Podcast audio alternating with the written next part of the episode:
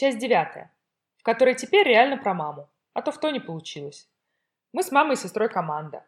Можно было бы сказать хоккейная, но нас два раза меньше.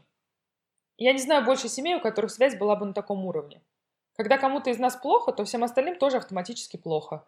Разница лишь в том, что мы не знаем почему. Со временем мы научились бороться с этой проблемой. Нужно просто выявить, кто является причиной всеобщей скорби. Поэтому часто в наших переписках можно встретить фразу «Тебе грустно?» Это такой своеобразный контроль ситуации.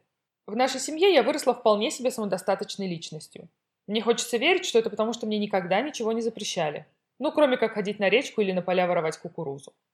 По крайней мере, у меня не было проблем с тем, чтобы делать, что хочется. Поэтому мне не хотелось пить, курить, избегать ночные клубы. Я играла в театре, занималась молодежной работой, поэтому все эти пить-курить происходили у меня в крайне возвышенной обстановке.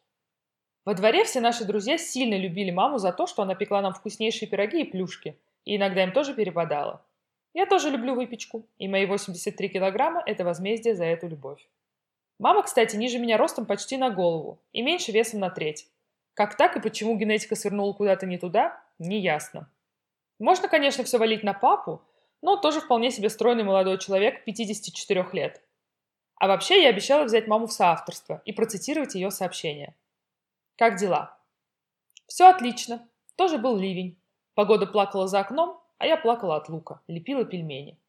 Таким романтичным мне показалось это описание лепки пельменей, что не смогла удержаться.